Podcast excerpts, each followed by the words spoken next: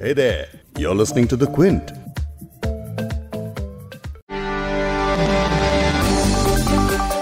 लंबे लॉकडाउन का असर सबसे ज़्यादा उन मजदूरों पर पड़ा है जो रोज कुआँ खोदकर अपना पेट भरते थे।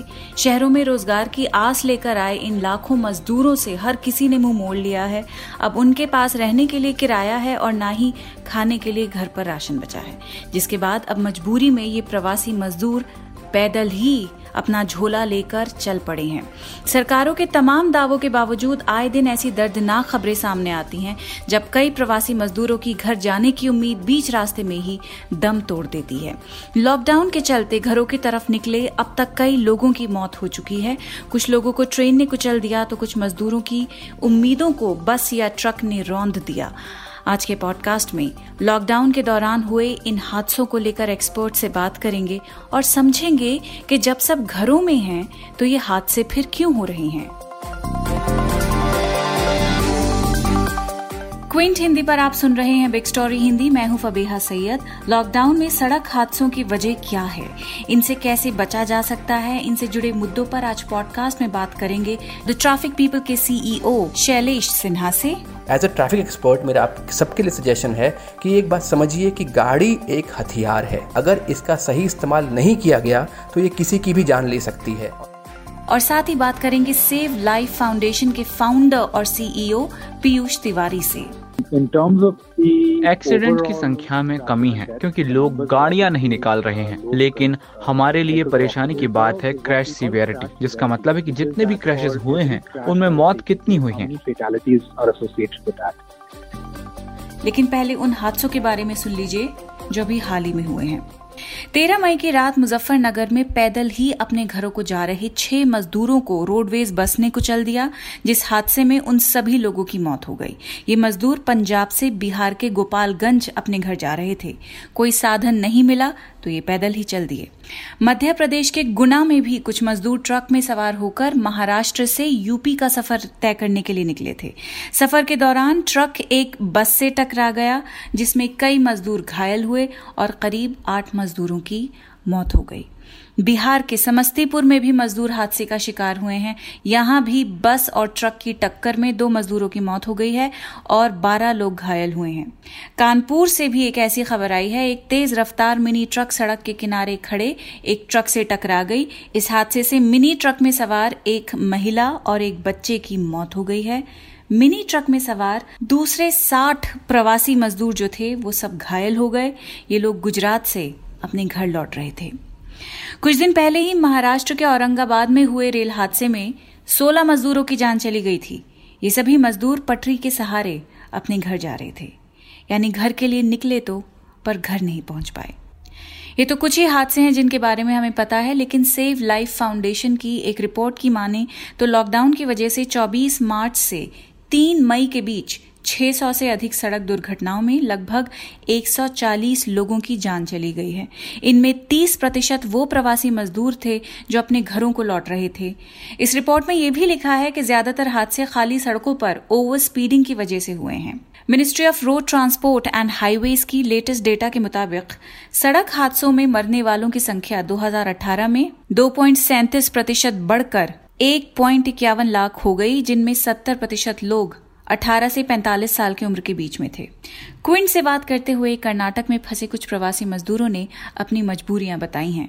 सुनिए। सर हम लोग दस तारीख फिर किराया मांगने के लिए इसीलिए हम सर रूम सर हमें घर जाना है सर।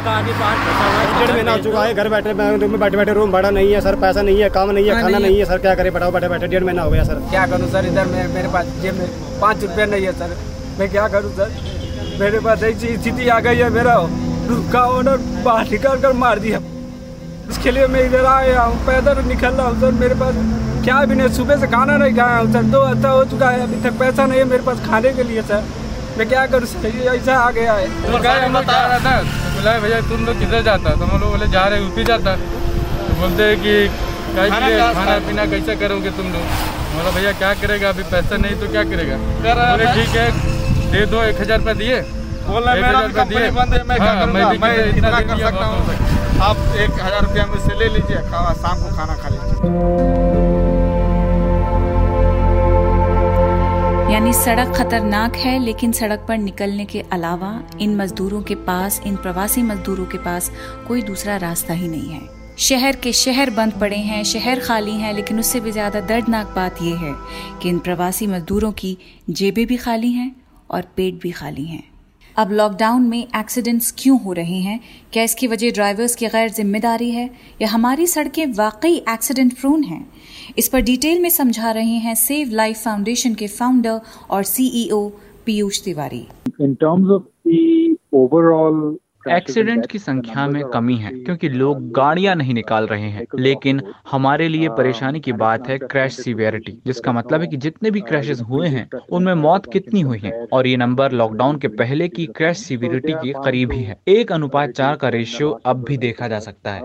इसका मतलब है की हर चार क्रैशेज में एक मौत अब भी देखी जा सकती है। इससे यही पता चलता है कि हमारे रोड्स पर लॉकडाउन के बावजूद एक्सीडेंट्स हो रहे हैं और हमारे रोड्स अब भी उतने ही डेंजरस हैं। इन एक्सीडेंट्स के लिए पहला जिम्मेदार फैक्टर है जो लॉकडाउन के पहले भी था और अब भी है वो है स्पीडिंग अब जब रोड्स पहले के मुकाबले ज़्यादा खाली हैं तो ड्राइवर्स स्पीड में गाड़ी चलाते हैं और दूसरी वजह है ड्राइवर्स फटीक हाल के केसेस में जैसे कि यूपी में जो हादसा हुआ है उसमें भी यही रीजन था कि जिन ड्राइवर्स को इस तरह का काम सौंपा जाता है ये इशू लॉकडाउन के पहले भी था कि ड्राइवर्स वेल रेस्टेड नहीं होते हैं। प्रॉपर टेक्नोलॉजी नहीं होती है इनके पास जो ड्राइवर को ज़रूरत पड़ने पर अलर्ट कर सके। तो इस तरह के हादसों में ड्राइवर फटीक बहुत बड़ा हाथ है तीसरी वजह और ये लॉकडाउन के पहले होने वाले हादसे की वजह हुआ करती थी। वो है पुअर इंजीनियरिंग जैसे कि शार्प कर्व जहाँ ठीक से लाइट भी नहीं लगी होती है या फिर जहाँ क्रैश बैरियर्स होने चाहिए वहाँ न होने से कई बार एक्सीडेंट हो जाते हैं। जैसे कि कल आंध्र प्रदेश में एक बस जिसमें सत्रह माइग्रेंट्स थे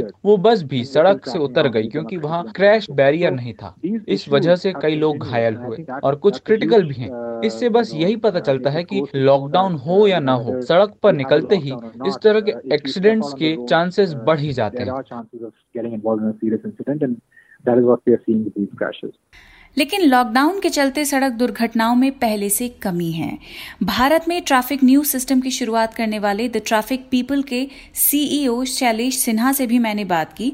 उनसे पूछा कि लॉकडाउन में सरकार की तरफ़ से क्या क्या कदम उठाए जा सकते हैं? ये सुनिश्चित करने के लिए कि एक्सीडेंट्स ना हों और जो पेडेस्ट्रियंस हैं, उनको किस तरह की एहतियात बरतनी चाहिए? इनको भी जरा ध्यान से सुने। इस लॉकडाउन में जो लेबर क्लास अपने अपने घरों के लिए निकली है, चाहे वो आंध्र प्रदेश से है, महाराष्ट्र से है, दिल्ली से है, गुजरात से है, राजस्थान से है। ये समझने वाली बात है कि लॉकडाउन से कहीं ना कहीं दिमागी रूप से उनको पता है कि सड़कें एकदम खाली हैं, गाड़ियाँ सड़कों पर नहीं हैं। उसी एंगल से देखा जाए तो जो सड़क पर गाड़ी चला रहे हैं, उनके लिए भी यही है कि सड़क एकदम खाली हैं, कम गाड़ियाँ हैं तो हम तेज चला सकते हैं। जो पेडेस्ट्रियन है, वो ये सोच रहा है सड़क मेरी है, और जो गाड़ी वाला है, वो ये सोच रहा है कि सड़क पूरी खाली है।